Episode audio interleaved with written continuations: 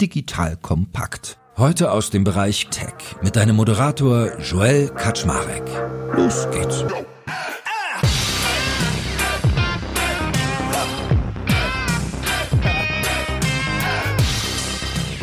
Hallo Leute, mein Name ist Joel Kaczmarek bin der Geschäftsführer von Digital Compact und heute habe ich wieder den lieben Björn Wagner an meiner Seite. Den kennt ihr vielleicht schon. Der ist VP Engineering bei SAP Signavio und wenn der gute Björn kommt, dann reden wir immer über Tech-Themen, weil Björn und sein kongenialer Partner, der gute Till Reiter, die machen halt Technologie bei den Jungs und Mädels. Kennt ihr auch die Firma vielleicht vom guten Gero, der bei uns Sales macht. Also ich hole lange aus. Lange Rede, kurzer Sinn. Wir reden über Technologie. Und heute darüber, wie man eigentlich Technologieentscheidungen trifft. Was ich total wichtig finde, weil hier ja auch ganz, ganz viele Menschen zuhören, die nicht technische Entscheider sind und denen mal beizubringen, worauf achte ich eigentlich und wie gehe ich vor, wenn ich Technologie baue? Welche Entscheidung muss ich da treffen? Finde ich deswegen total wertvoll. Wir werden also so Dinge besprechen, wie was sind eigentlich so typische Technologie-Assets, die ich im Blick haben muss, also Differenziatoren, wie ist das Ökosystem so gebaut und dann der typische Blick auf, baue ich das selber, kaufe ich es ein oder partner ich mit jemandem. Das sind unsere drei großen Hauptthemen heute und dann werden wir noch so ein paar Prio 2 Elemente drin haben. Also nach der heutigen Folge weißt du wirklich, wie man Technologieentscheidungen gut trifft. That being said, lieber Björn, moin, schön, dass du da bist. Hallo. Wie schwer ist das üblicherweise bei Unternehmen, gute Technologieentscheidungen zu treffen? Was sagt so die Erfahrung? Es ist auf jeden Fall nicht einfach. Wichtig ist, dass man nicht nur Technologie in Isolation betrachtet, sondern halt immer im strategischen Rahmen auch schaut, dass das halt zur Unternehmensstrategie passt, mit gegebenenfalls Wachstumszielen oder auch zur Produktstrategie, dass quasi die verschiedenen Zahnräder, sage ich mal, ineinander greifen und alle auf das gleiche Ziel zusteuern. Und dann gibt es so ein paar, sage ich mal, grobe Richtungen, die man am Anfang möglichst gut entscheiden sollte. Und dann ist es natürlich immer ein Lernprozess. Man wird Fehler im Prozess machen, aber wenn man die Weichen initial richtig gestellt hat, kann man eigentlich auch viel, viel richtig machen. Cool. Strategie ist ja dann auch so unser, sag ich mal, erstes Thema, was wir mal anstoßen sollten. Wie baue ich denn eine gute Technologiestrategie? Was sind die Merkmale, die ich da berücksichtigen sollte? Ja, das hängt natürlich sehr stark auch von der, von der Größe des Unternehmens, des Produkts, der Organisation ab. Grundsätzlich, Strategie klingt immer ganz wichtig. Ich glaube, es hat immer zwei Teile. A, sollte man zurückblicken. Man muss quasi verstehen intern, wo liegen denn aktuell Herausforderungen, wo liegen Limitierungen, was funktioniert gut, was funktioniert nicht gut. Das ist so eine Diagnose quasi vom, vom Status quo machen, die einmal nach intern gerichtet, dann aber halt auch ganz wichtig nach außen schauen in das Technologie-Ecosystem. Was passiert denn, welche Trends gibt's, welche Entwicklungen, aktuelles Thema ja AI, zu verstehen, was heißt das eigentlich für mein Produkt, für mein Unternehmen? Und dann den Blick halt neben der, also neben der Vergangenheit auch parallel in die Zukunft richten und zu verstehen, drei bis fünf Jahre auf so einem Horizont, was gibt es dort für wichtige Themen, die für mein Produkt relevant sind, für Trends, für neue Technologien am Horizont, wo stehen die? Und dann auf dieser Basis halt dann Technologieentscheidungen treffen zu können. Also wie gesagt, einmal zurückblickend, intern verstehen, wo steht man, was sind Herausforderungen und dann in die Zukunft schauen, Trends verstehen und ich sage mal, das nächste Jahr sollte man dann im Detail planen. Also ein Jahr sollte man eine sehr gute Vorstellung haben, technologisch, was möchte man verändern. Es gibt dann auch mal das große Thema Technical Debt, also hat man irgendwelche Legacy-Systeme, die man ablösen möchte, wo man Verbesserungen machen muss. Also ein Jahr im Detailplan und immer so drei bis fünf Jahre einen groben Ausblick in die Zukunft haben und darauf basierend dann, das ist das Framework, konkret mit dann Zielstellung, die man erreichen müsste, darauf basierend dann halt Technologieentscheidungen treffen. Okay, also ein bisschen wie beim Arzt, einmal das Stethoskop auf die Brust legen lassen, vorher warm hauchen, gucken, wie sieht's gerade momentan aus, wo schmerzt es und wo geht's einem gut und dann einerseits Langzeitperspektive haben und andererseits das eine Jahr im Detail. Wenn wir jetzt darüber reden, über diesen Strategiefaktor, wie ist denn überhaupt so die Veränderungsgeschwindigkeit bei Technologie? Also ich habe ja immer so als Laie, nehme ich ja immer an, ich baue das einmal und dann bin ich da, sage ich mal, locked in auf Jahre. Ja, ist das so? Oder hat man da auch noch durchaus Beweglichkeit drin? Also Technologie verändert sich grundsätzlich sehr, sehr schnell. Es gibt dann auch, sage ich mal ja gerade von Analysten verschiedene Frameworks, Publikationen, wo man sich anschauen kann. Es gibt da so Hype Cycles, wo man schaut, wie mature sind denn Technologien. Ja, zum Beispiel das Thema AI ist ja schon seit 20 Jahren, 30 Jahren irgendwie allgegenwärtig eigentlich, aber die Entwicklung dauert teilweise dann doch sehr, sehr lange für bestimmte Technologien, bis sie dann den konkreten Anwendungsfall haben. Ja, also typischerweise sagt man ja so, die ganz grobe Faustregel ist von der Forschung bis in die Industrie braucht man so 20 Jahre. Also für große, für neue, für grundlegende Technologien. Aber wenn man jetzt auf, sage ich mal, eher bestimmte Frameworks in bestimmten Programmiersprachen schaut, das ist eher so der kleinere Teil. Dort gibt es natürlich sehr viel schnellere Änderungen. Ich erinnere mich noch zum Beispiel, es gab mal früher so eine Phase, da hat dann auf jeden jedes Startup äh, Ruby on Rails so in den Himmel gelobt, ja. So, ich saß mal da und dachte, okay, Rubine kenne ich nur vom Zelda-Spielen oder vom Juwelier, aber das war so the hot thing. Und es ist vielleicht eine Randnotiz, aber ich sag mal, es geht auch so ein bisschen in Richtung Trendaffinität. Wenn sowas aufkommt, sollte ich mir sowas immer gleich angucken oder gilt eigentlich bei Technologie eher so ein Stück weit zu sagen, nee, wie du es gerade gesagt hast, diesen Fünf-Jahres-Blick zu haben und zu wissen, was man dieses Jahr konkret macht und nicht jedem Trend hinterher zu rennen. Wo ist denn also die Wahrheit? Also es ist ganz wichtig, das Thema so Build by Partner zu betrachten. Ja, also welche Sachen möchte ich eigentlich selber entwickeln? Da können wir gleich nochmal zukommen. Das geht dann auch so in das Thema Technologie Assets Differentiator rein. Und welche Sachen nehme ich dann quasi von der Stange? Verwende ich andere Produkte, andere Libraries, andere Technologien? Und hierbei würde ich immer auf so ein paar grundsätzliche Faktoren schauen, wenn ich mich für Technologien entscheide. Zum einen das Thema Adoption. Das heißt, wird die Technologie, das Framework schon von anderen Unternehmen, Produkten, die ein ähnliches Setup haben wie ich, verwendet und wie erfolgreich sind die damit? Ja, wenn ich eine ganz wichtige Entscheidung treffe, würde ich vielleicht mal mit Leuten reden, ja, auch, auch schauen oder mir Referenzen anschauen, um zu verstehen, wie gut funktioniert die Technologie, das Framework oder, oder wo sind die Herausforderungen und wie hat sich das denn in einem echten Anwendungsfall wirklich umsetzen können. Das zweite Thema ist dann Maturity, ja, also ist das ein Framework, was gerade letzte Woche erfunden wurde, auf einer Konferenz vorgestellt wurde und das jetzt gerade auf allen Blogs gehypt wird, aber da wurde halt noch nie ein, sage ich mal, solides B2B-Produkt oder ein skalierbares B2C-Produkt draufgebaut. Dann wäre ich da auch sehr, sehr vorsichtig. Ein weiterer guter Indikator ist Community. Man kann sich halt anschauen, einfach googeln, Stack Overflow, wie viel Aktivität gibt's denn in verschiedenen Communities zu bestimmten Technologien. Das heißt, wenn ich dann ein Problem habe, bekomme ich dann zum Beispiel auch Hilfe aus der Community. Und grundsätzlich würde ich immer schauen, es gibt ja ein riesengroßes Angebot das Wichtigste ist eigentlich immer, dass man versteht, okay, ich habe bestimmte Anforderungen, die ich umsetzen möchte und dann hat die Technologie bestimmte Features, Angebote und wie groß ist eigentlich der Overlap, ja, weil es gibt halt so bestimmte Sachen, wenn ich nur ein ganz kleines Feature-Set oder ein ganz kleines Problem lösen möchte, aber mir dafür eine riesengroße Technologie, ein riesengroßes Framework einkaufe, dann habe ich vielleicht in der Wartung und Maintenance nachher riesengroße Probleme. Also da musst du schon einen möglichst großen Overlap geben und quasi auch ein gutes Level an gleicher Komplexität an der Stelle. Cool. Und du hast ja eben auch schon über Technical Debt geredet. Also ich erinnere mich noch, bei einem meiner letzten Arbeitgeber war das immer so, der hat mir mal aus der Bankenwelt erzählt, was glaube ich so das krasseste Beispiel für Technical Debt ist, wo die ja wirklich noch so monolithische Softwarebauten hatten, wo es gar nicht mehr die Entwickler gab, weil die Menschen, die das noch konnten, ausgestorben sind. Die mussten dann immer so Zwiebelschalmodellsachen rumbauen. Hast du noch mal einen Tipp, wie ich vermeiden kann, dass ich starkes Technical Debt aufbaue, wenn ich in der Strategiephase mich befinde?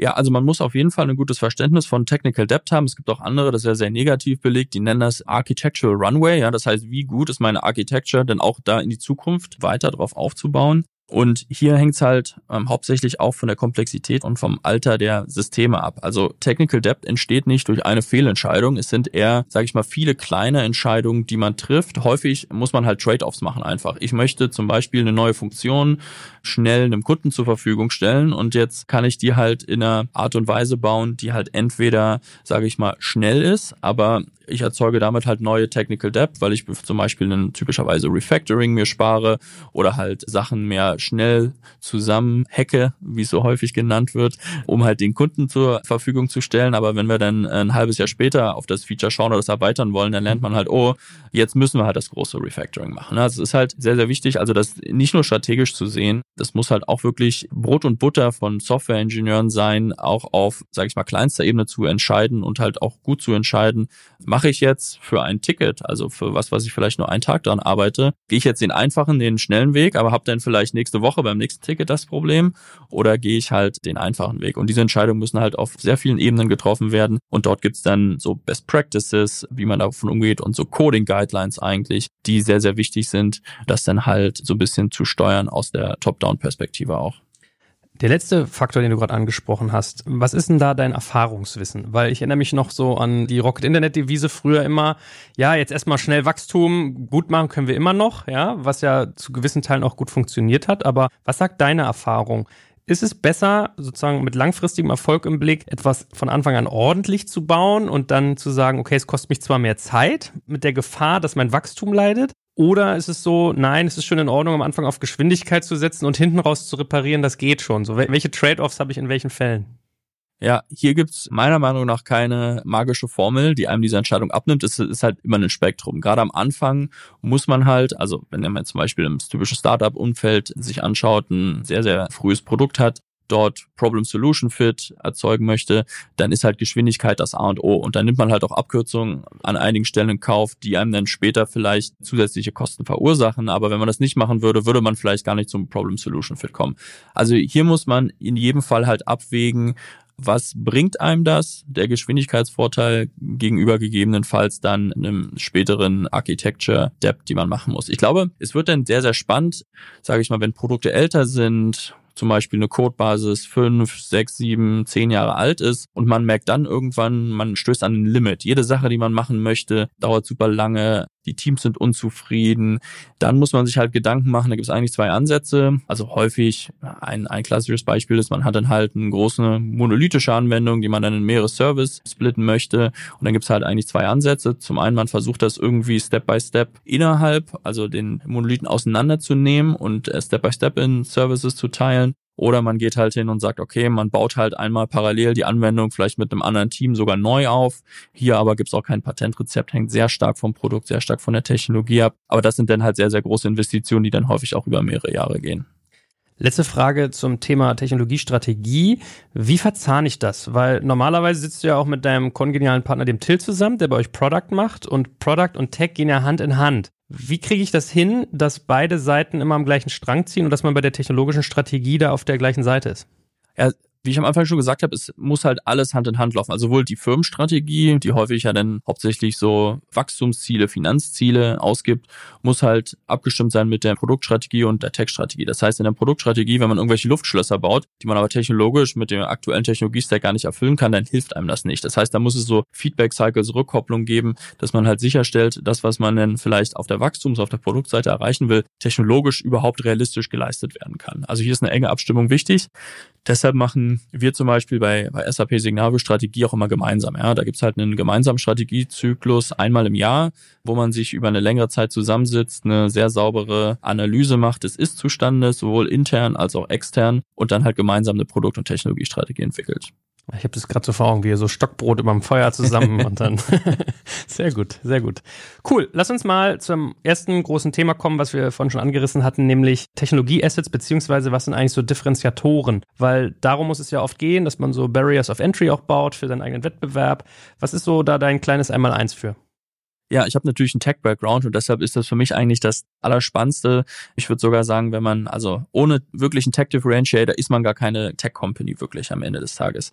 Also die Frage ist, hat man quasi einen Teil Technologie im Produkt? Das kann Kundenfacing sein, das kann aber auch total versteckt sein, keine Ahnung, im Supply Chain Management, aber hat man eine Secret Source, wie man immer so schön sagt im Englischen, die irgendwie einen vom Markt absetzt, die quasi wirklich ein differenzierender Faktor ist, die schwer zu kopieren ist. Das heißt, dass hier auch quasi langfristig Konkurrenz Schwierigkeiten haben wird, das zu kopieren und man dadurch einfach einen Vorteil und eine gute Stellung am Markt hat. Um vielleicht mal ein paar Beispiele zu nennen. Eins habe ich letzte Woche wieder sehr, sehr häufig benutzt. Shazam ist ja eine App, die macht Musikerkennung, ja. Die hatte, wurde ja, ich glaube 2016, 2017 mal von Apple gekauft. Die haben das dann direkt auch bei sich in der Siri integriert. Ist halt zum Beispiel ein super Tech-Asset, eine Company, die sich genau darauf fokussiert hat, das Problem zu lösen. Wie kann ich halt Leuten, die den Song nicht erkennen, dort eine einfache Möglichkeit geben, den Songtitel herauszufinden. Ein anderes Beispiel gerade natürlich in aller Munde OpenAI. Super interessantes Technologie-Asset. Hier würde ich sagen, das Hauptasset sind die Modelle und quasi wie die Modelle trainiert werden, wie die erstellt werden. Ist ja ein sehr, sehr interessanter Kostenfaktor auch. Gibt sehr viele Zahlen im Netz, wird geraten, wie viel kostet das eigentlich, so ein ChatGPT-4-Modell zu trainieren. Aber hier hat halt OpenAI ein sehr, sehr starkes Technologie-Asset auf jeden Fall, weshalb sie dort den Markt anführen. Ich würde noch ein bisschen vorsichtig sein. Da ist auch natürlich immer viel Marketing dabei. Ich glaube, es gibt noch große andere Player, weil ein anderes Asset natürlich sind auch immer Daten. Ja, OpenAI als neue Company hat jetzt zum Beispiel nicht so spannende Daten wie ein Google über die Nutzer durch so Sachen wie Suchhistorie oder die ganzen anderen Google-Produkte. Das heißt, da wird es auch sehr, sehr spannend sein zu sehen, wie zukünftig auch Daten wirklich als Assets dann diese neuen Modelle füttern können und vielleicht ganz, ganz neue Produkte und Use Cases entwickeln an der Stelle. Aber sowas zu haben als Unternehmen, als Produkt, ist super wichtig, wenn man wirklich als ja, Technologieunternehmen wahrgenommen werden möchte und halt sich auch gut gegen die Konkurrenz abgrenzen kann. Und ich muss dich mal ganz blöd fragen, wenn du sagst, es braucht eine Secret Source, so ein Differenziator. Was genau meint das im Technologiebereich? Reden wir dann davon, dass man Code-Architektur zum Beispiel auf eine besondere Art macht oder geht es da um Product-Features eigentlich eher? Weißt du, was ich meine? Ja, also es kann alles sein. Es kann sein, man hat irgendwie einen bestimmten Algorithmus. Algorithmen kann man teilweise ja sogar patentieren, der dann irgendein Problem löst, was andere ohne diesen Algorithmus nicht tun.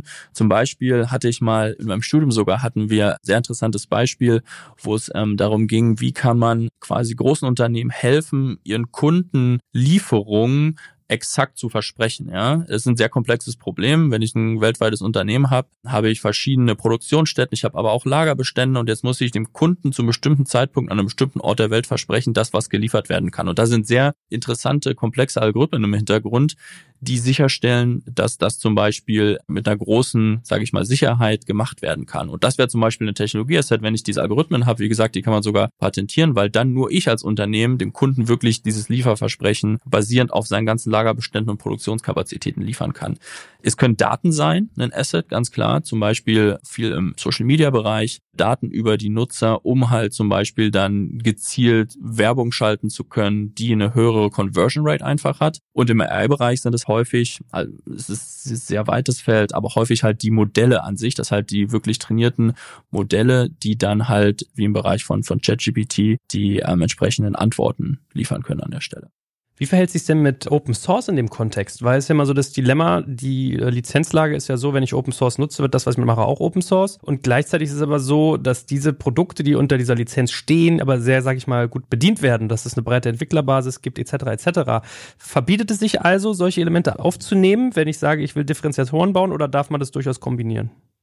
Ich glaube, heutzutage verwendet jedes Unternehmen Open Source Technologie. Wichtig ist natürlich, dass man sich die Lizenzen anguckt. Also es gibt halt verschiedene Lizenzmodelle in dem Bereich und es gibt Lizenzen, die sind so, wie du angesprochen hast, wenn ich halt ein Open Source Produkt verwende, verpflichtet mich die Lizenz, mein Code, der das verwendet, auch wiederum Open Source zu stellen.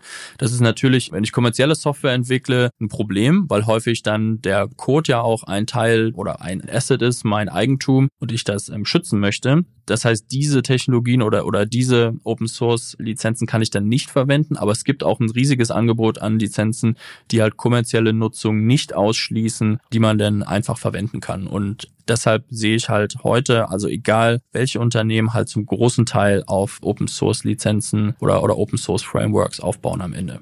Und vielleicht letzte Frage noch dazu. Wie ist es denn mit der, sage ich mal, Pflegbarkeit, wenn ich etwas sehr Spezifisches habe? Also wenn ich neue EntwicklerInnen mir hole, habe ich natürlich einen gewissen Erklärungsaufwand. Ich muss auch irgendwie aufpassen, so beim Thema Brain Drain, ja, dass wenn die weggehen, dass die die Sachen nicht mitnehmen.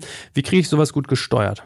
Dass ich einerseits Leute gut schnell onboarden kann mit den Dingen, die ich auf eine einzigartige Weise tue und andererseits verhindere, dass es am Markt quasi rausgetragen würde. Also Onboarding je nach Technologie. Wie gesagt, häufig verwendet man ja einen Teil von Standardtechnologien. Zum Beispiel eine der beliebtesten Programmiersprachen ist JavaScript. Ja, das heißt, wenn ich jetzt Webentwicklung mache, dann ist die, wenn ich jetzt in die verschiedenen Unternehmen schaue, relativ ähnlich. Natürlich gibt es dann Spezialitäten, besondere Frameworks oder besondere Features an der Stelle. Aber es hat schon, wenn ich ein Frontend-Entwickler bin, treffe ich heutzutage in vielen Unternehmen halt relativ ähnliche Sachen an. Das ist natürlich, wenn ich jetzt diese Assets habe, das heißt das, was mich wirklich von anderen unterscheidet, dann ist hier natürlich immer wichtig, dass das nicht nur in der Hand weniger Entwickler ist. Das ist auch ein Beispiel, was man sehr, sehr, sehr häufig findet. Hier gibt es eine wichtige Funktion, die hat dann mal vor fünf Jahren ein Werkstudent gebaut, der inzwischen gar nicht mehr da ist und keiner weiß eigentlich mehr, wie das jetzt zu verwenden, zu warten ist. Das ist natürlich ein Problem. Das heißt, man muss aufpassen, dass dort immer, gibt es auch den berühmten Begriff Bus Factor, ja, wenn der Bus Factor 1 ist und der Entwickler vom Bus überfahren wird, ist ein bisschen makaber, dann, äh, dann quasi weiß keiner mehr, wie man mit dem Feature umgeht. Das heißt, gerade auf den Asset-Bereich muss man sicherstellen, dass dort irgendwie genug Leute ähm, auf dem Thema geonboardet sind. Das Risiko, dass Leute weggehen, hat man natürlich immer. Das kann man nicht verhindern. Das ist aber vielleicht auch ein guter Übergang zum Thema Ecosystem und Zeit. Also ganz wichtig, Technologie-Assets immer im Rahmen der Zeit betrachten. Das heißt, selbst was heute ein Asset ist, kann morgen halt schon, sage ich mal, allgemein gültig, allgemein verfügbar sein und damit ist dann mein Wettbewerbsvorteil auch verloren. Ja, das heißt, nur weil ich heute was habe, muss man immer schauen. Deshalb ist auch Strategie so wichtig. Wie sieht das eigentlich in der Zukunft aus? Bleibt das ein Vorteil oder wird das eher quasi eine Common-Technologie, die für jeden verfügbar ist? Ja, Ökosystem, gutes Stichwort als zweiter großer Komplex oder eigentlich dritter nach Strategie und Differenziatoren. Wie gehe ich da vor? Es gibt ja deswegen auch so die Frage mit dem Abwandern und Zuwandern. Es gibt ja ein System, in dem ich arbeite, es ist ja kein luftleerer Raum. Das heißt, worauf muss ich achten, wenn ich Technologieentscheidungen treffe mit Blick aufs Ökosystem? Hier ist vielleicht ein Thema interessant. Ich würde das mal so Enabler-Technologien nennen. Ja? Einfach mal zwei Beispiele, um das vielleicht konkret zu machen in den letzten, sage ich mal, 10, 15 Jahren haben sich ja sehr, sehr viele Cloud-SaaS-Companies entwickelt. Ich würde mal stark vereinfacht gesagt sagen, es gab zwei wesentliche Enabler-Technologien. Zum einen ist das im, also ganz weit gefasst Web 2.0, aber eigentlich im Browser-Bereich, dass Anfang der 2000er die Browser so mächtig wurden durch neue JavaScript-Versionen, durch neue Funktionen, wie sie mit Servern kommunizieren können, dass man anfangen konnte, auch komplexe Anwendungen im Browser direkt zu entwickeln, anstelle von einer klassischen Anwendung, die ich mir runterladen muss, die ich installieren muss, die ich als Unternehmen ausrollen muss. Das war ein zentraler Treiber, was auch die Geschwindigkeit der Entwicklung im Wesentlichen vereinfacht hat. Und ein zweiter großer Treiber, so als Enabler-Technologie im Ecosystem, sind dann, würde ich sagen, Hyperscaler, sowas wie AWS, Google oder Microsoft Azure.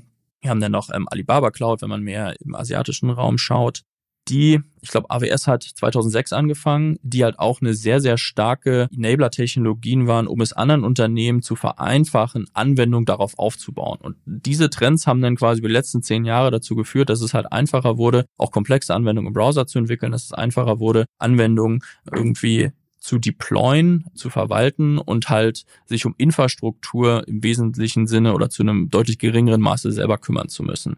Also das ist quasi ein Beispiel, wo ich sagen würde, das waren zwei entscheidende Enabler-Technologien, die halt einen sehr, sehr großen Einfluss darauf hatten, dass Leute dann andere Produkte im SaaS-Bereich drauf aufbauen konnten.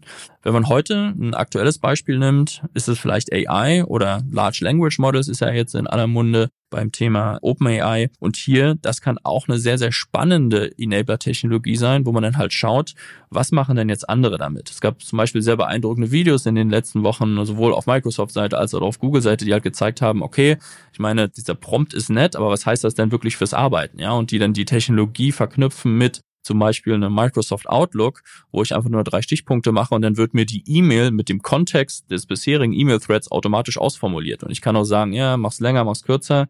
Und dann wird es halt sehr, sehr spannend, wirklich für Unternehmen heute zu verstehen und zu entscheiden, was bedeuten denn zum Beispiel diese Large Language Models für meine Produkte und wie kann ich denn mit meinen Produkten, die ich habe, mit dieser neuen Technologien vielleicht ganz neue Lösungen bauen, um noch bessere, noch mehr, noch besseren Mehrwert zu meinen Kunden zu liefern. Okay, verstanden. Also erster Gedanke, den ich mir machen sollte, wenn ich mal jetzt ökosystemisch denke, ist, was gibt es eigentlich für Enabler-Technologien und wo führen die hin? Also da braucht man schon eine gewisse Fantasie aber versteht man. Dann ist ja aber die andere große Frage, auf welche Trends setzt man? Und was ist das Modell dafür, nachdem ich das entscheide? Ja, Niemand kann in die Zukunft schauen. Das heißt, auch hier gibt's nicht die goldene Lösung. Es gibt, wie gesagt, gerade von verschiedenen Analysten, die bieten das an, verschiedene Methoden, wie halt von der ganzheitlichen Sicht Technologien bewertet worden, wo sie sind, auf welchem quasi es gibt so ein, so, so ein Hype-Cycle, das heißt, irgendwann sind die alle mal in der Presse, die finden das ganz toll. Dann gibt's gibt's meistens so eine Art Tief, wo dann keiner noch so richtig weiß, wie setzen wir die Technologien jetzt denn wirklich produktiv ein. Und dann am Ende gibt's dieses äh, Plateau, wo dann wirklich halt Wert extrahiert werden kann, auch auf einer großen Skalierung. Und um auch nochmal ein Beispiel zu nennen, es gibt ja das ganze Thema Blockchain, ja, auch eine sehr, sehr spannende Technologie. Dann ist natürlich das Thema irgendwie Coins und ähm, Spekulationen auf irgendwie, der Kurs geht hoch, der Kurs geht runter. Aber wenn wir uns wirklich mal Anwendung, Technologie anschauen, also zum Beispiel auch im B2B-Bereich, gibt's hier Stand heute relativ wenig Anwendungsfälle für so eine Technologie wie Blockchain. Ja, also das Thema groß gehypt, aber wenn man sich dann anschaut, was sind denn die Anwendungsfälle, wo denn diese Technologie wirklich einen Mehrwert neben dem Coinhandel, wo der Mehrwert jetzt sage ich mal umstritten ist vielleicht an der Stelle, aber wo andere Produkte von so Mehrwert profitieren können, das ist halt noch, sage ich mal, nicht gelöst stand heute. Hm. Nächstes Thema, was du ja auch schon mal angerissen hast. Die nächste Frage, die ich mir dann stellen kann, ist ja, baue ich das selber? Kaufe ich es mir von Dritten ein? partnere ich mit jemandem oder übernehme ich vielleicht ein ganzes Unternehmen, was so etwas schon gebaut hat? Also Build versus Buy versus Partner versus Acquire könnte man sagen. Nach welcher Landkarte gehst du davor oder wie, was würdest du so sagen? Wie, wie trifft man diese Entscheidung? Genau. Und hier fließen halt die beiden anderen Themen ganz stark mit ein. Also was ist A, mein Differentiator? Den muss ich halt immer bauen. Den gibt's halt nicht, den kann ich nicht einkaufen bei, bei Definition. Und ich würde halt auch hier sagen, darauf sollte man sich immer fokussieren. Das heißt, Grundregel ist, wenn ich einen Differentiator habe, dort darauf fokussieren und überall anders zu schauen, basierend auf dem Ökosystem, basierend auf Trends, was verfügbar ist am Markt zu schauen, kaufe ich mir eine Lösung ein und eine Lösung kann hier sein, eine andere Cloud-Lösung, es kann sein eine Tech-Library, Open Source, die ich verwende, es kann sein eine Tech-Library, die ich einkaufen muss oder arbeite ich mit Partnern, das heißt, dass ein Partner ein Produkt hat, was mein Produkt ergänzt, dann muss ich halt schauen, wie kann das Produkt integriert werden und man geht dann vielleicht sogar im Markt, tritt man einfach gemeinsam auf und quasi verknüpft beide Lösungen. In größeren Unternehmen ist es natürlich dann noch die Frage, kauft man Companies? Das würde ich sagen, ist ein Thema für sich, aber gerade auch hier, ich hatte am Anfang schon angesprochen, das Thema Shazam, die hat eine sehr interessante Technologie, wurden von Apple gekauft, damit Apple das halt quasi in ihre Telefone und in Siri zum Beispiel integrieren kann, weil das für Apple halt einfacher gewesen ist, die Firma zu kaufen, als quasi die Technologie selbst von Grund auf zu entwickeln. Das ist immer noch eine, eine andere Sache. Wie gesagt, ich hatte es am Anfang schon kurz angesprochen, eine Strategie. Ich würde mal schauen, wie stark ist die Technologie adopted. Das heißt, haben andere damit schon gute Erfahrungen gemacht? Wie mature ist die? Gibt es eine Community dazu? Und wie gut passt das zu meinem wirklichen Use Case? Wenn ich mit Partnern zusammenarbeite, hat man natürlich immer das Risiko, was man auch nicht erschätzen darf. Der Partner hat vielleicht Investoren, die das Unternehmen in eine andere Richtung drängen wollen. Das Unternehmen wird gekauft von einem Konkurrenten. Ja, da muss ich noch so ein paar mehr Risiken beachten. Aber sonst Kurz gesagt, ich würde immer versuchen, mich auf meinen Technologie-Differentiator zu fokussieren, den selber zu bauen und sonst möglichst viel von anderen wieder zu verwenden. Wir haben ja jetzt auch noch an keiner Stelle über Programmiersprachen mal geredet. Ist das eigentlich überhaupt wichtig? Also wenn ich Technologieentscheidungen treffe, macht es dann einen Unterschied, ob man jetzt irgendwie, was ich schon mit dem lustigen Beispiel Ruby on Rails damals hatte oder Python oder whatever. Also ich, ich kriege die gar nicht alle so zusammen, die Programmiersprachen, die du alle kennst wahrscheinlich. Aber wir haben noch keinen Satz darüber verloren, womit ich das eigentlich tue. Spielt das überhaupt eine Rolle oder geht man eigentlich eher so vom strategischen Ziel aus und dann findet sich das selbst? Programmiersprachen sind auf jeden Fall eine wichtige Entscheidung, die man trifft. Es hängt jetzt sehr stark ab vom System. Also früher, wenn ich, sage ich mal, eine monolithische Anwendung habe, dann treffe ich die Entscheidung halt einmal, dann schreibe ich halt alles in einer Sache. Wenn ich halt eine Microservice-Architektur habe, das heißt, mein System besteht aus vielen kleinen Services, kann man sogar verschiedene Services in verschiedenen Programmiersprachen mit unterentwickeln. Jetzt gibt's verschiedene Unternehmen, haben ganz viel Erfahrung damit gesammelt, wie viel Freiheiten sollte man in einem Team aus einem Service Own wirklich geben, eine komplett eigene Programmiersprache zu verwenden, hat viele Vor- und Nachteile. Grundsätzlich meiner Erfahrung nach ist immer das Beste, wenn man sich auf eine Handvoll Programmiersprachen beschränkt. Das heißt, wenn ich Webfrontend-Entwicklung ist ganz klar JavaScript oder die Abwandlung TypeScript gesetzt. JavaScript ist auch, ich hatte es extra nachgeschaut auf, auf, auf GitHub Open Source, die beliebteste Programmiersprache, dann eng gefolgt von Python und Java, die dann häufiger im Backend-Bereich eingesetzt werden hier nochmal wichtig auch zu sagen an der Stelle, es hängt natürlich auch wieder, wir haben in den ersten zwei Folgen viel über das Team und die Leute gesprochen, das muss zusammenpassen, die Programmiersprachen. Das heißt, ich muss halt schauen, dass die Programmiersprache, die ich verwende, dass ich dort halt auch die Entwickler in meiner Region zu den Kosten oder zu den Gehältern, die ich halt auch zahlen möchte und kann, finde und das ist zum Beispiel für, sage ich mal, Frontend-Entwicklung relativ einfach. Wenn ich jetzt aber sehr spezielle Fälle habe, wir haben das Thema im AI angesprochen oder halt auch ähm, Low-Level-Datenbankentwicklung, die dann in C++ zum Beispiel gemacht wird.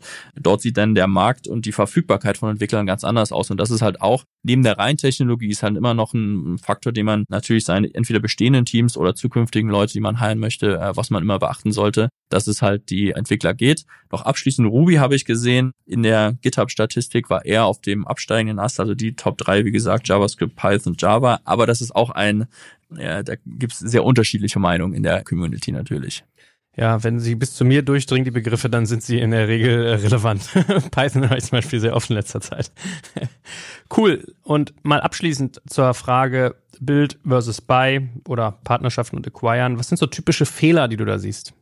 Ja, sehr gute Frage. Was ich häufig sehe, ist, man unterschätzt den Entwicklungs- und vor allem den Wartungsaufwand, wenn ich Sachen selber baue. Ja, gerade Entwickler muss man halt auch schauen. Das ist dann eher so eine Tech-Leadership-Aufgabe. Entwickler tendieren natürlich dazu, gerne Probleme selber lösen zu wollen und Probleme selber quasi realisieren zu wollen. Und deshalb ist es immer wichtig zu verstehen, okay, vielleicht kann ich das relativ schnell bauen, aber ich habe dann sehr, sehr viel Aufwand später in Erwartung und das ist halt eine, eine Sache, die man halt unterschätzt. Auf der anderen Seite sieht man natürlich auch genau das Gegenteil. Es gibt das neue tolle Framework, das neue Web Framework Nummer 25 und Jetzt sagt man, oh, das löst ja alle meine Probleme, die ich vorher hatte und man unterschätzt dann aber oder man, man überschätzt vielmehr die Flexibilität der Lösung. Ja, man kann vielleicht die ersten 60 Prozent gut bauen, aber dann hat man halt Anforderungen, wo man merkt, okay, das passt jetzt nicht mehr in dieses Framework rein und dann stößt man an Grenzen der Flexibilität und erzeugt einen gewissen Login an der Stelle. Ja, das heißt, okay, jetzt habe ich mich für eine Framework, für eine Technologie oder für eine Infrastruktur entschieden und merke aber halt, okay, sie ist nicht flexibel genug, um jetzt meine neuen Requirements umzusetzen, aber ich habe jetzt halt schon sehr viel rein investiert und es würde sehr viel Geld kosten, halt auf eine andere Variante umzusteigen. Also das sind zwei Sachen, wo ich immer drauf schauen würde. A, man sollte nie unterschätzen, was es wirklich heißt, die Sachen komplett selber zu entwickeln. Am Anfang sieht es häufiger einfacher aus, als es denn am Ende ist. Auf der anderen Seite überschätzt man halt auch teilweise die Flexibilität und die Mächtigkeit von neuen gehypten Frameworks an der Stelle. Gut, jetzt haben wir vier große wichtige Bereiche durchgesprochen. Technologiestrategie, Differentiator, das Ökosystem und die baue ich selber oder kaufe ich ein Frage. Lass uns noch mal ein paar andere Prioritäten, die vielleicht etwas nachgelagert sind, aber trotzdem wichtig in Summe sind, durchdeklinieren. Vielleicht so die erste Frage, was du auch eben schon angerissen hast. Standardsoftware versus Custom-Entwicklung. Hast du da noch mal so ein Fazit? Das ist, glaube ich, eine ganz wichtige Entscheidung, die aber meistens auch relativ klar ist. Das heißt, bin ich halt ein Softwareanbieter, das heißt, die Software, die ich entwickle, die soll für hunderte, tausende, Millionen Kunden funktionieren. Das heißt, hier gehe ich dann natürlich auch selbst mit von der Anforderungsanalyse ganz anders damit um. Ja, das heißt, ich versuche jetzt nicht unbedingt für jeden Kunden alle Wünsche zu erfüllen, sondern ich muss halt einen guten Mittelweg finden, möglichst viele Kunden gut zu bedienen. Die komplette Gegenteil ist dann, wenn man quasi Eigenentwicklung durchführt. Das heißt, wenn man zum Beispiel eine Software konkret für einen Use Case oder für einen Kunden nur baut und dann kann man natürlich jedes Feature, jede Funktion genau auf diesen Use Case zugeschnitten entwickeln. Ja. Okay, wie ist es mit Märkten und Geografien? Weil manchmal variiert es ja auch je nachdem, wo ich agiere, welche ich eine Technologieentscheidung treffe. Genau, also das sollte man sich auch von Anfang an bewusst sein, in welchen Märkten und in welchen äh, Ländern, sage ich mal, möchte ich eigentlich aktiv sein. Das hat sehr, sehr viele Einflüsse. Fangen wir mal vielleicht mit dem Technischen an. Wenn ich meine Cloud-Anwendung nur in Europa deploye, aber meine Kunden hauptsächlich in den USA oder in Australien sitzen, dann hat man technisch immer noch längere Wartezeiten. Ja, einfach durch die geografische Entfernung merkt man, da gibt's halt Latenz und die Produkte fühlen sich halt äh, langsamer an. Das kann man sehr gut beobachten. Da gibt's Technologien, ja, das so ein bisschen vereinfachen, aber grundsätzlich, wenn ich halt Kunden weltweit bedienen muss, muss ich in der Regel halt auch mehrere Datacenter einfach aus technischen Gründen betreiben, um halt näher an den Kunden zu sein. Dann gibt's natürlich diesen Thema Data Privacy. Wir haben eine EU ähm, GDPR als ein Hauptthema. Das heißt, dass es Regularien gibt in den verschiedenen Ländern, die einen verpflichten, dass die Daten physisch und damit die Server, Data Center physisch in den jeweiligen Ländern stehen. Und da muss man dann halt genau verstehen, also gibt es einmal EU-weite Regulierungen, da gibt es aber teilweise noch in den Ländern verschiedene Sachen. Kalifornien zum Beispiel hat auch eine eigene Datenschutzrichtlinie. Muss man halt schauen, in welchen Ländern man aktiv ist was man benötigt. Ein weiter wichtiger Punkt ist, je nach Markt sehr unterschiedlich, der Marktentry. Gerade wenn man in China aktiv sein muss, ist es halt nicht so einfach. Also alle großen Anbieter haben da auch Data Centers, aber da gibt es dann in der Regel besondere nochmal Einstiegshürden, die man quasi erfüllen muss. Und es ist dann häufig auch so, dass vielleicht äh, typischerweise, wenn man zu einem modernen Hyperscaler geht, die bieten ja sehr viel Services an, dass diese Services in bestimmten Ländern, gerade wie China, noch nicht verfügbar sind. Und das muss man dann natürlich auch in seiner Technologie Architecture mit beachten. Der letzte große Punkt, was halt auch immer wichtiger wird, ist das Thema Sicherheitsanforderungen, Zertifizierung, Standards, ja. Es hängt dann sehr stark von den Industrien und den Kunden ab. Muss man sowas wie einen ISO-Standard erfüllen? Muss man sowas wie einen äh, SOC 1, SOC 2 erfüllen? Oder dann gibt es gewisse Sicherheitsstandards, zum Beispiel besonders in den USA, wenn es um Gesundheitsdaten geht, die man erfüllen muss. Hier sollte man sich halt von Anfang an ein gutes Blick machen, seine Go-to-Market-Strategie. Das ist deshalb ist das, was ich meinte. Ja, also die die Firmenstrategie, die Go-to-Market-Strategie muss am Ende auch mit der Technologiestrategie abgestimmt sein, dass man sicherstellt, dass man die Zertifizierung, die Privacy-Richtlinien in den Ländern, in denen man die Software verkaufen möchte, dann halt auch wirklich erfüllt am Ende. Gut, verstanden. Also mit Blick auf Markt und Geografie nochmal zusammengefasst, Datenschutz, Security, Markteintritt und technische Sachen wie die Latenz.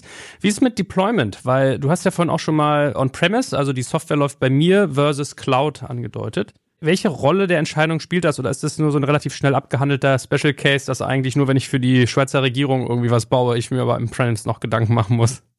Ja, also das ist halt von der technischen Seite eine sehr, sehr wichtige Entscheidung, weil es heutzutage sehr viel Sachen vereinfacht, wenn ich eine Multi-Tenant Public Cloud betreibe. Also es, es gibt nicht nur das auch wieder ein Spektrum, es ist nicht nur On-Prem und Public Cloud, dann gibt es ja auch inzwischen Private Cloud-Ansätze, die so eine Art Mischung dazwischen sind. Aber hier technologisch ist das sehr, sehr wichtig, weil wenn ich nur quasi eine Public Cloud Anwendung betreibe, habe ich halt einen sehr, sehr einfachen Job, gerade beim Thema Operations. Um mal ein Beispiel zu nennen, wenn der Kunde mit einem Bug kommt, dann ist bei On-Prem immer die erste Frage, ja, in welcher Version tritt das denn jetzt eigentlich auf? Dann müssen die Entwickler den Bug versuchen nachstellen zu können, dann müssen sie erstmal die Version finden und so weiter. Wenn alle im Public Cloud Bereich alle Systeme auf einer Version laufen zum Beispiel, äh, ist halt quasi das Thema Operations, Maintenance, auch das Thema DevOps viel, viel einfacher. Was man dann häufig sieht, das ist halt eine Entscheidung, die sollte man treffen, aber was, was häufig in der Realität passiert ist dann, man hat diese Entscheidung getroffen und dann kommen aber große Kunden an und sagen, ja, wir lieben euer Produkt, aber Cloud geht gar nicht. Ja? Das Problem ist deutlich geringer geworden in den letzten Jahren, aber gerade wenn man sich in bestimmte Industrie, Banking schaut, Governance, Verteidigung, dort gibt's halt sehr, sehr starke Auflagen, wieder sehr, sehr starke Richtlinien dass dort halt einfach Cloud-Anwendungen nach wie vor tabu sind. Und hier muss man dann halt schauen, da gibt's verschiedene Ansätze, wie man das lösen kann. Grundsätzlich ist es am Ende ein Business Case. Ja, ist, ist mir diese Industrie für mein Produkt so wichtig, dass ich halt eine On-Prem oder eine spezielle Private Cloud Lösung anbieten möchte? Oder kann ich halt meine Ziele halt auch so erreichen oder ein Wachstum so erreichen außerhalb dieser Industrien, wo ich halt diese starken Anforderungen nicht habe und kann dann halt schneller, effizienter, einfacher mit einer Multi-Cloud-Anwendung laufen? Wie ist mit Plattformen? Geht ja Hand in Hand, weil du hast ja eben die Hyperscaler schon erwähnt. Welche, welche Entscheidungsmatrizen kommen da zum Tragen quasi? Ja, Hyperscaler ist auch eine sehr wichtige Entscheidung, die man trifft. Entscheidet man sich für einen, gerade bei kleinen Unternehmen vereinfacht das viele Sachen. Es gibt auch Technologien, die das abstrahieren wäre ich grundsätzlich immer sehr vorsichtig. Hier gibt es auch wieder 80-20, ja, in vielen Fällen klappt das, aber im Detail wird es dann halt auch sehr, sehr schwierig. Das heißt, wenn ich eine Cloud-Anwendung betreibe, die auf allen großen vier Hyperscalern funktioniert, das heißt AWS, Google, Azure und Alibaba, dann habe ich auch im Operations-Bereich sehr, sehr viel Aufwand, um halt sicherzustellen, dass jedes meiner Teams, was die Services auf allen vier Plattformen betreibt, hat auch das Wissen hat, um die Eigenheiten, die Probleme der Service wenn halt schwierige Probleme, Performance-Probleme, Skalierungsprobleme auftreten, die dann doch pro Hyperscaler anders sein können. Hier gibt's halt auch keine Entscheidung. Ich glaube, AWS ist nach wie vor Marktführer. Dort macht man nichts falsch. Es gibt natürlich einige, äh, wenn man vor allem im, im Bereich Retail unterwegs ist, wird natürlich Amazon noch als starker Konkurrent gesehen und dort gibt es häufig Unternehmen, die dann quasi Probleme damit haben, ihre Daten im AWS Data Center, was ähm, Amazon als Konkurrent gehört, zur Verfügung zu stellen. Das heißt, dort könnte dann eher ein Azure oder Google Data Center mehr Sinn machen. Aber es hängt sehr stark auch von dem Use Case ab, den man oder von dem Produkt ab, was man wirklich betreibt und ob man gegebenenfalls auch in seiner Architektur bestimmte Services aus verschiedenen Hyperscalern nutzen möchte, die einem das Leben oder die Entwicklung einfacher machen an der Stelle. Okay, das war jetzt, sag ich mal, Bereich Hyperscaler nur, aber es gibt ja noch so andere Plattformfragen, zum Beispiel Mobile wäre so ein Faktor. Worauf guckst du da? Ja, Mobile klassisch gibt's ja, also als Hauptplattform natürlich iOS und Android. Dann gibt's auch Technologien, die einem wieder erlauben, quasi eine Anwendung oder ein Framework, dass man die Anwendung einmal entwickelt und die dann automatisiert auf die verschiedenen Plattformen quasi kompiliert werden. Hier hängt's auch gibt's auch leider keine Lösung. Also klar, wenn ich halt mich entscheide für eine native Entwicklung, muss ich die Anwendung zweimal entwickeln. Dort gibt's dann relativ wenig Reuse gerade in einfachen Use Cases oder wenn man relativ geringes Budget hat, würde ich halt dann zu den hybriden Ansätzen tendieren. Dort hat man in der Regel weniger Flexibilität, die Anwendung genau auf die User Experience der verschiedenen Plattformen zuzuschneiden, aber die Frameworks sind halt auch dort relativ mächtig geworden. Also wenn ich irgendwie die beste User Experience haben möchte für jede Plattform, würde ich immer sagen, sollte man nativ entwickeln und dann halt die doppelten Kosten quasi in Kauf nehmen. Alternativ sind halt hybride Lösungen auch ein Ansatz. Wichtig ist, man spart sich nicht die Hälfte der Kosten, ja, also äh, es ist trotzdem immer noch natürlich Test und so weiter, muss man auf, auf mehreren Plattformen machen. Es halbiert nicht die Kosten, aber es vereinfacht das Leben in der mobilen Entwicklung etwas. Gut, und der letzte Punkt, der mir noch einfallen würde, wären eigentlich so zwei Elemente. Einerseits die Architektur und andererseits die Integration von Diensten ineinander. Genau, also Architektur ist natürlich auch ein wichtiges Thema, stark in der Technologiestrategie verantwortet. Und hier, gerade wenn man jetzt am Anfang ist, äh, stellt sich immer die Frage, also es ist ja so, jeder sagt, man sollte sofort mit Microservice-Architektur anfangen. Weiß ich nicht. Es gibt halt auch, gerade wenn man jetzt ein junges Startup ist und erstmal versucht, Problem-Solution Fit zu finden am Markt, kauft man sich mitunter sehr, sehr viel Komplexität ein, wenn man jetzt gerade auf eine Architektur, die eigentlich hauptsächlich für sehr, sehr große Produkte designt ist, die am Anfang halt viel Geschwindigkeit rausnimmt. Ja, Wir haben am Anfang drüber gesprochen, das heißt dann, dass ich vielleicht irgendwann mal einen Wechsel machen muss, aber ich sollte halt ein gutes Verständnis haben mit, welche Komponenten sind in meiner Architektur. Das heißt zum Beispiel, wie gehe ich vor allem mit Datenstorage um, strukturierten Daten, unstrukturierten Daten, wie sind meine Application Server oder wie sieht der Compute Layer aus, welche Technologien verwende ich dort. Da gibt es dann häufig eigentlich relativ gute Blueprints, wenn man jetzt eine relativ standardisierte Anwendung baut, dass man heutzutage im Storage-Bereich eigentlich sehr stark die Hyperscaler-Technologien verwenden kann. Und im Compute-Bereich hat sich halt zum Beispiel Kubernetes als Framework durchgesetzt, wo man einen sehr einfachen standardisierten Weg hat, dann seine Anwendung zu deployen. Aber hier sollte man immer ein gutes Bild haben, quasi, also dass man, ich würde sagen, die nächsten ein bis zwei Jahre relativ stabil entwickeln kann. Man sollte jetzt aber auch nicht anfangen, sage ich mal, für den ersten Prototypen eine wahnsinnig komplexe Architektur, die für ein Produkt, was wir noch gar nicht wissen, wie es in fünf Jahren aussieht, irgendwie optimiert ist. Cool, lieber Björn, ich glaube, da war so gefühlt alles dabei, was, sage ich mal, kleines bin großes am eins, was ja auch äh, wichtig ist, um Technologieentscheidungen gut zu treffen. Dann danke ich dir ganz herzlich für heute und bin schon sehr gespannt, was du das nächste Mal mitbringst. Also, mach's gut, bleib gesund. Danke, tschüss.